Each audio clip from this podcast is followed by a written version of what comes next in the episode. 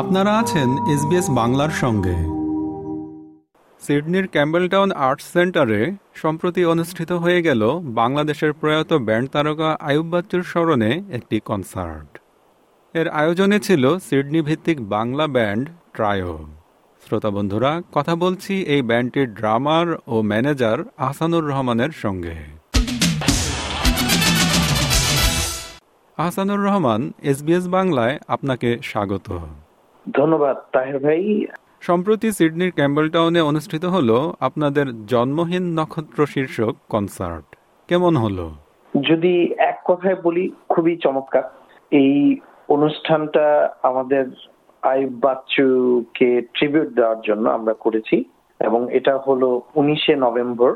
Campbelltown art সেন্টারে সন্ধ্যা সাতটা থেকে রাত দশটা পর্যন্ত আমরা এটা আয়োজন করি।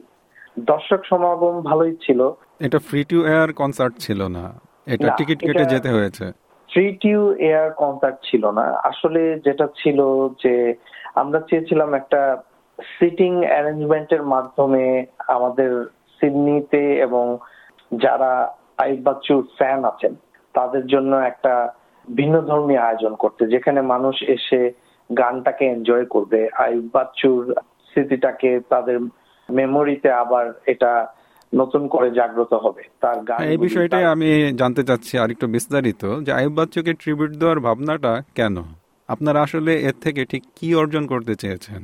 আমরা যারা আমাদের এই ব্যান্ডটায় আছি বা আমরা যারা নব্বই দশকে বড় হয়েছে আমরা বড় হয়েছি আইব বাচ্চুর গান শুনি। তার যখন প্রথম ডাবল অ্যালবাম রিলিজ হলো এলআরবি থেকে এলআরবি ব্যান্ডের সাথে ওই সময় থেকেই আমার মাথা এবং আমাদের মাথার মধ্যে এটা ঢুকে যায়। এটা একটা নতুন সাউন্ড এটা একটা নতুন টিউন এবং আমরা সবসময় ওয়েট করতাম তার নতুন কিছু গান শোনার জন্য। যখনই অ্যালবাম রিলিজ হতো, আমরা চেষ্টা করতাম যে তার সেই অ্যালবামটা কীভাবে কালেক্ট করা যায় এবং কীভাবে আমরা নতুন কোনো একটা গান পাবো। তার এই যে ক্রিয়েশন তার যে এই অসংখ্য সৃষ্টি। এগুলি আমাদের সবসময় আমাদের গান বাজনা করার জন্য অনুপ্রেরণা ছিল এবং আমরা সবসময় তাকে ফলো করতাম। তো সেখান থেকে আমাদের মনে হয়েছে যে, বাচ্চু ভাইয়ের তো অনেক গান অনেক গান। আমরা অনেক কমন গানগুলি শুনেছি বাট অনেক আনকমন সুন্দর সুন্দর গান আছে, যেগুলি হয়তো যেহেতু আমাদের মাঝে বাচ্চু ভাই আর নেই, এগুলি হারিয়ে যেতে পারে বা মানুষ হয়তো অনেক গান শুনেনি, কিন্তু গানটা আসলে আমরা চেয়েছি সেই কমন এবং আনকমন গানগুলি আমাদের সকল আইব বাচ্চু ফ্যান এবং যত বাংলাদেশি শ্রোতা আছে সবার মাঝে পৌঁছে দেওয়ার জন্য। সেখান থেকেই আমাদের এই ভিন্ন ধর্মী চিন্তাটা আসে যে আমরা একটা আইব বাচ্চু স্মরণে আমরা একটা তাকে একটা ট্রিবিউট কনসার্ট করব তার জন্য এবং যেখানে আমরা তার পরিচিত, অল্প পরিচিত, অনেক পরিচিত সবগুলি গানের সংমিশ্রণে একটা আমরা একটা ভিন্ন রকম এনভায়রনমেন্ট এবং ভিন্ন রকম একটা চেষ্টা করব যেখানে শ্রোতারা এসে বসে গান শুনে খুব আনন্দ পাবে এবং আয়ুব বাচ্চুকে আয়ুব বাচ্চুর স্মৃতি তাদের মনে আরও শক্ত হবে।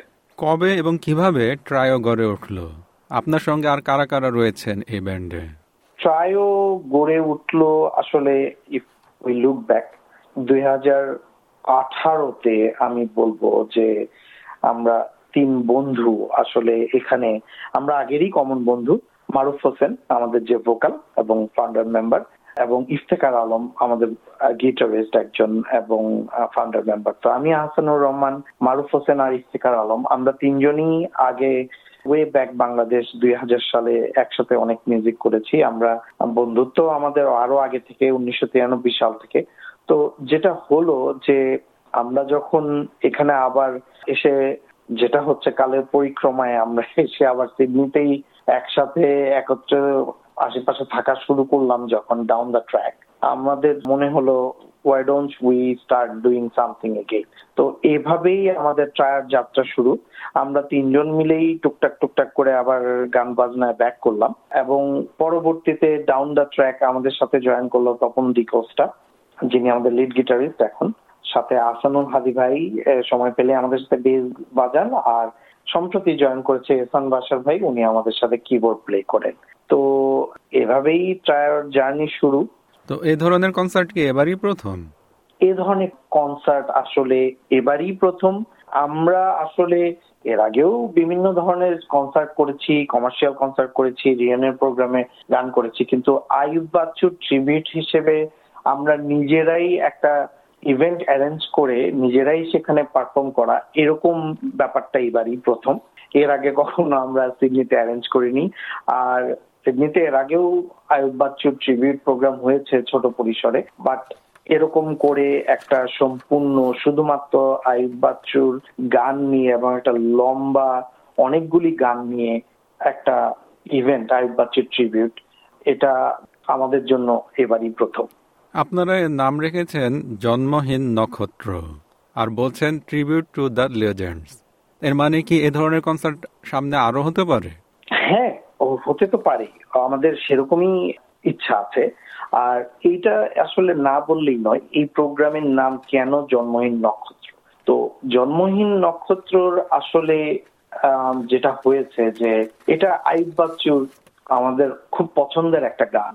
এই গানটা এলআরবির একটা অ্যালবাম, স্বপ্ন, উনিশশো ছিয়ানব্বই সালে এটা রিলিজ হয়েছিল। সেই অ্যালবামের একটা গান, জন্মহীন নক্ষত্র গানটির গীতিকার ছিলেন নিয়াজ আহমেদ আংশু ভাই এবং সংগীত কম্পোজার এল আর বি প্রকাশক কোম্পানি ছিল সাউন্ডে এই গানটা আসলে আমাদের মাথায়, বাচ্চু ভাইয়ের কথা চিন্তা করলে এই গানটার কথা আমাদের মাথায় সব সময় আসে। কারণ উনার যে মিউজিক্যাল লাইফে এবং উনি যেসব মিউজিক ক্রিয়েট করেছেন। উনি বাংলাদেশের রক লিজেন্ড এবং উনার এত এত যে সুর এবং গান, এগুলি ক্রিয়েশনের মাঝখানেই উনি আসলে একজন জন্মহীন নক্ষত্রের মতোই হয়ে গেছেন আমাদের কাছে।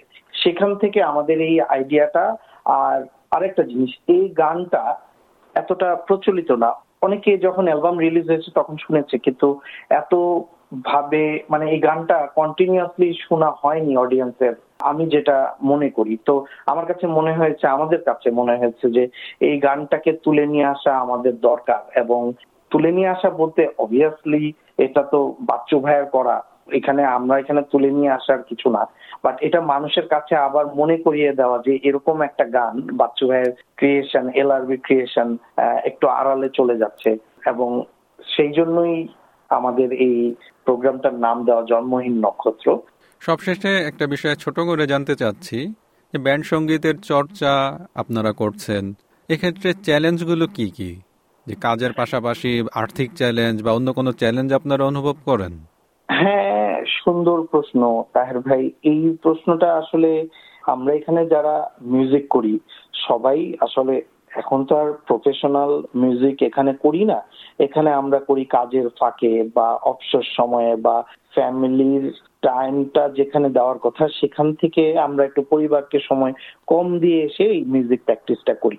হ্যাঁ এটাতে যেটা হয়, আমাদের এই ব্যস্ত জীবনে বাইরের দেশে অনেক কিছু নিজেদের, সবকিছুই নিজেদের করতে হয় তার মাঝখানে একটু সময় বের করে সেটা ফ্যামিলিকে টাইম দেওয়ার বদলে আসলে একটু প্র্যাকটিস করা, একটা প্রিপারেশন নেওয়া। ইনস্ট্রুমেন্টের তো আর কিনা বা পছন্দের শখের ইনস্ট্রুমেন্ট কিনা বা যে কোনো একটা কিছু কেনা এগুলির পিছনে আসলে টাকা এবং সময় দুটোই ব্যয় হয়। তো হ্যাঁ সেটা তো সেদিক দিয়ে চিন্তা করলে একটা দুঃখ থেকেই যায় যে মিউজিশিয়ানদের বেলায় সবাই মনে করে যে আচ্ছা গানটা একটু ফ্রি গেয়ে দিয়ে যান। তো আসলে ফ্রি তো ব্যাপার না, এটা হচ্ছে আমাদের মনের খোরাক। তো অনেক দুঃখ থেকে যায় যে, অনেক প্রোগ্রামে যায় কিন্তু গানটা ঠিক মতো গেতে পারি না। ওই আমাদের গান গেতে যাওয়ার, গাওয়ার যে সময়টুকু, ওই সময়টুকুতে আরও অনেক কিছু চলতে থাকে। পিছনে খাওয়া চলে বা গল্প চলতে থাকে বা হয়তো গান গাওয়ার কথা আধা ঘণ্টা বলল, ভাই, দশ মিনিট পরে ভাই, এখন শেষ করে দিতে হবে। তো আসলে টাকার জন্য তো গান গাওয়া না, এখানে এটা আমাদের মনের খোরাক। এটাই আর কি, এই, ওই দুঃখটাই থাকে। ফ্যামিলি মানে পরিবারের সময় থেকেই আসলে টাইম বের করতে হয়। তাতে হয়তো বাসায় একটু মন খারাপ থাকে বাচ্চাদের বা ওয়াইফের। তারপরে at the end of the day আমরা চেষ্টা করি যে আমাদের শ্রোতারা সিডনি শ্রোতারা যাতে ভালো গান পায়, ভালো গান শুনতে পারে। আমাদের কাছ থেকে এবং যত ব্যান্ড আছে বা যত যারাই মিউজিক্যাল প্রোগ্রাম করে, সবার কাছ থেকে যাতে ভালো গান শুনতে পারে, সেই জন্য আমরা ওই স্ট্রাগলটুকু আমরা আমাদের মতো করে ম্যানেজ করে নিই। আহসানুর রহমান এসবিএস বাংলাকে সময় দেওয়ার জন্য আপনাকে অসংখ্য ধন্যবাদ। তাহের ভাই এসবিএস বাংলাকেও অসংখ্য ধন্যবাদ আমার সাথে কথা বলার জন্য। এরকম স্টোরি আরও শুনতে চান, শুনুন Apple podcast Google podcast Spotify কিংবা যেখান থেকেই আপনি আপনার পডকাস্ট সংগ্রহ করেন।